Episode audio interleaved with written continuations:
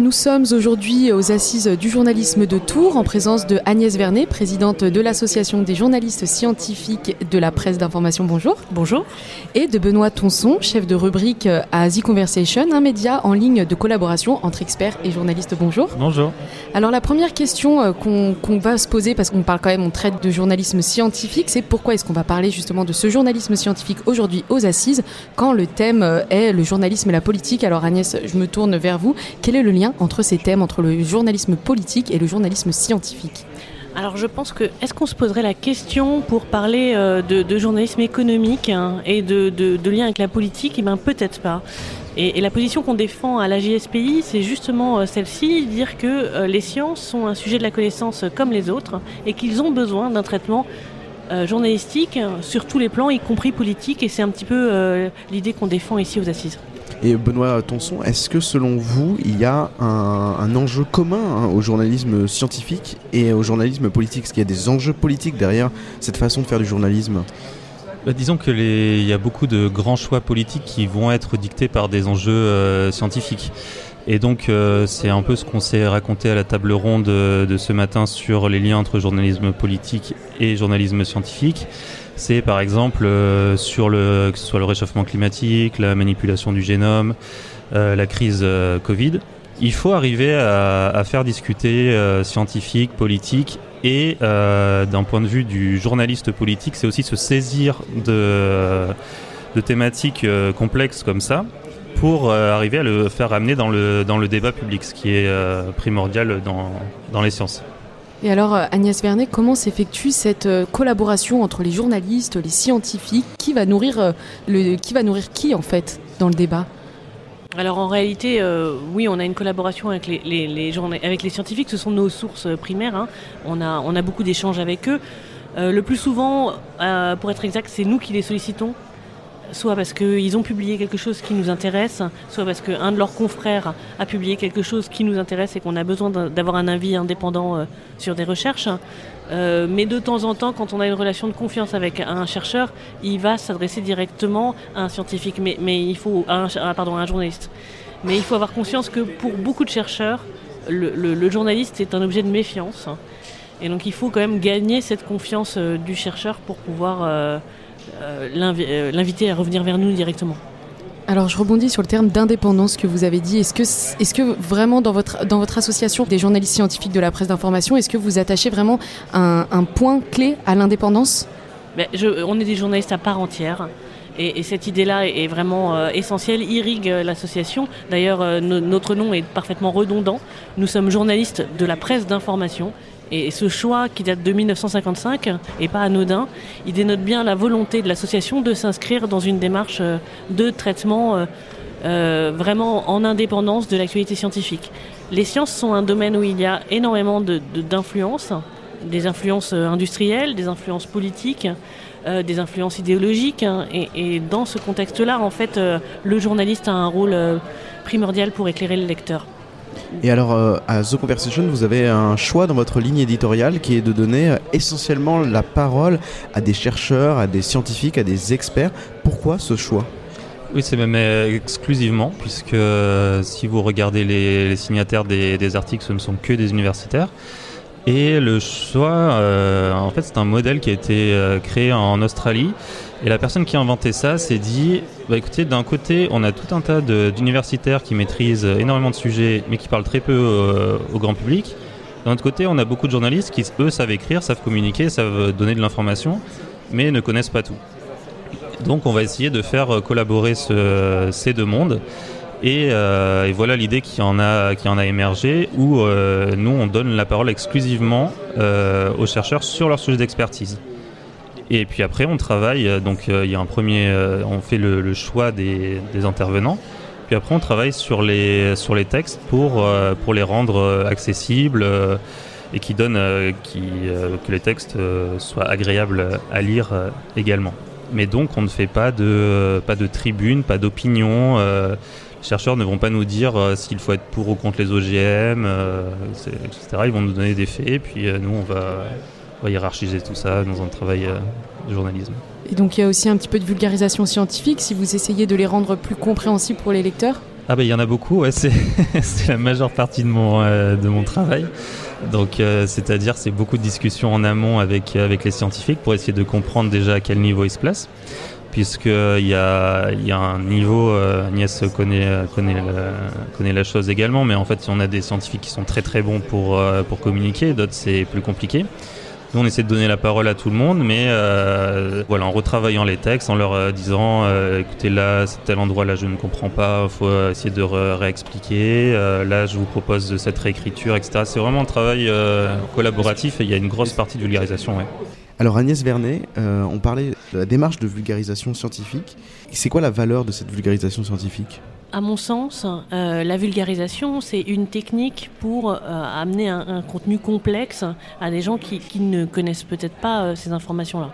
Et donc ce, n'est qu'un outil dont dispose le journaliste en général, qui peut être déployé pour traiter de n'importe quel sujet complexe, qu'il s'agisse de la fiscalité des entreprises ou euh, le dopage dans le sport. Euh, et donc le journalisme scientifique fait énormément appel à cet outil, mais comme d'autres disciplines du journalisme. Et est-ce que, on l'a évoqué ce matin, on a parlé des lacunes qu'il peut y avoir en France au, sujet de la science. Et Benoît Attention, est-ce qu'on remarque que c'est particulier à la France, ce besoin de, constamment vulgariser la science pour, bah, pour éduquer justement à, bah, à la science en général?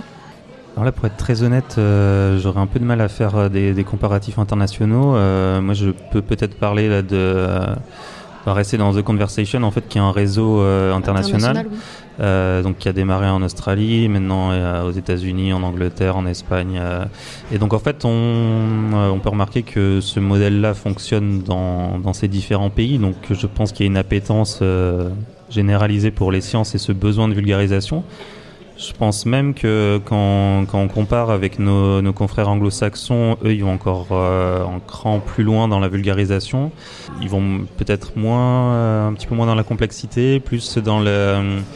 Les scientifiques arrivent à se mettre euh, plus facilement en avant, à nous raconter des histoires. Donc voilà, il y, a du, positif et du négatif. Et donc dans la conférence de ce matin, il y a une autre thématique qui a été abordée, c'est la crainte éventuelle du public pour euh, les sujets scientifiques et la crainte aussi des journalistes d'aborder des sujets euh, scientifiques. Comment on peut lutter contre cette crainte, Agnès Vernet? Alors, euh, la crainte, je pense que Michel Dubois a évoqué la question de la, défiance et de la confiance du public envers la science. Et donc, il, a bien finalement euh, démonter cette euh, a priori, euh, disant que le public a une défiance naturelle envers la science. Ces études ont montré que, en réalité, la confiance envers la science était extrêmement stable depuis les années 70 et très élevée. mais, mais, mais peut-être, hein, en effet, qu'il y a une forme de défiance sur l'autorité scientifique, notamment dans les médias. Ça, je ne saurais pas le, le, mesurer réellement, euh, ce qui est sûr, c'est que bien euh, des confrères euh, généralistes ont un peu peur d'aborder les questions scientifiques peut-être par rapport à ce qu'on évoquait juste avant, un défaut de culture générale scientifique hein, qui, manque encore dans les chefferies des médias généralistes. Mais, mais... Donc est-ce que ça doit passer par une nouvelle démarche d'éducation? Bah, En fait, pour moi, il, s'agirait plutôt de, diversifier les rédactions.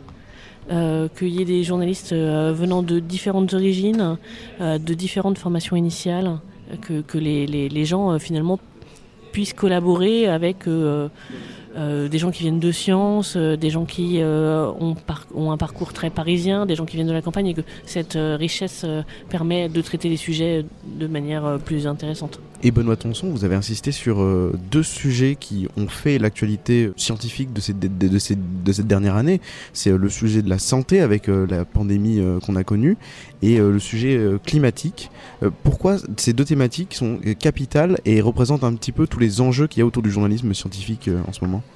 C'est vrai qu'on l'a, on l'a vu euh, pendant la, crise Covid. C'est euh, Saline Richard qui était là tout à l'heure, qui est euh, au Figaro Santé, qui, qui nous racontait ça sur cette espèce de vent de, panique qu'il y a eu dans, beaucoup de rédactions, disant oula, là il est en train de se passer, se passer vraiment quelque chose de très grave, de très important. Et qui est-ce qui va nous en parler? Donc là, c'est vrai qu'on a commencé à voir euh, quand même des, lacunes, euh, objectivement. mais qui ont, comment, qui ont finalement été, été un petit peu gommés, je pense, au fil de la, au fil de la pandémie, via, c'est aussi ce qu'on s'est dit, hein, parce que finalement la science ne doit pas faire peur et et une, bonne journaliste, un bon journaliste, s'il s'intéresse, s'il creuse son sujet, euh, il, va, il va le comprendre et le, il pourra le faire euh, passer. Et c'est exactement la même problématique pour l'environnement, pour je pense. Alors justement, ce dont elle parlait, Aline Richard, c'est euh, la peur de s'engager dans la science. Est-ce que vous, vous le remarquez, Agnès Vernet, qu'il y a une, une, peur de ces, de ces nouveaux journalistes de s'engager dans la science? Alors je ne sais pas si les nouveaux journalistes ont peur de s'engager dans la science. Euh, euh, je pense que ce sont des sujets euh, qui sont peut-être un peu négligés par les rédacteurs en chef. Hein. Et, je pense que les, jeunes journalistes, ils ont envie de traiter d'environnement, ils ont envie d'appeler des chercheurs, ils ont envie de traiter de sciences sociales, parce que quand on parle de sciences... Avec un grand S. Ah oui, évidemment, on ne réduit pas ça à, aux maths, à la physique et à la biologie. Enfin, le monde est bien plus complexe que ça.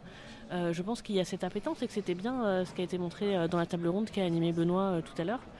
Et il y a cette envie, et, je pense qu'on a besoin euh, aussi de dire aux gens qui peuvent le faire, hein, euh, qui peuvent s'en emparer, qu'il va falloir qu'ils travaillent, parce que quand on ne connaît pas un sujet, euh, qu'il s'agisse d'un sujet scientifique ou autre, pour s'en emparer, pour pouvoir poser un regard critique sur les questions qu'il soulève, il faut quand même travailler, mais il n'y a pas de raison que n'importe qui ne puisse pas le faire en fait.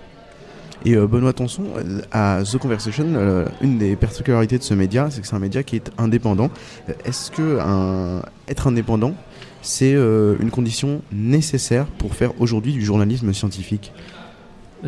Tout, tout, dépend de ce qu'on entend par, par l'indépendance. On a, je pense que chaque média a ses, a ses contraintes.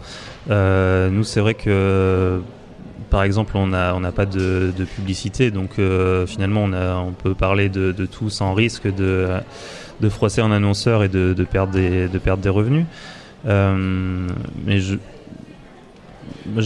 là, comme ça, je ne verrais pas de, médias en particulier euh, qui, qui seraient incapables de traiter de, science, à moins qu'il y ait vraiment un seul, annonceur très fort qui vienne d'un lobby en particulier, donc qui contrôle, le média. Après, est-ce qu'on peut encore parler de, médias si c'est si ce cas-là euh, On sera plus dans de, la communication euh, corporate, d'entreprise ou des, choses comme ça. Eh bien, merci beaucoup Agnès Vernet et Benoît Tonson d'être venus nous parler de journalisme scientifique au micro de Radio Phoenix et Radio Campus France. Merci. merci.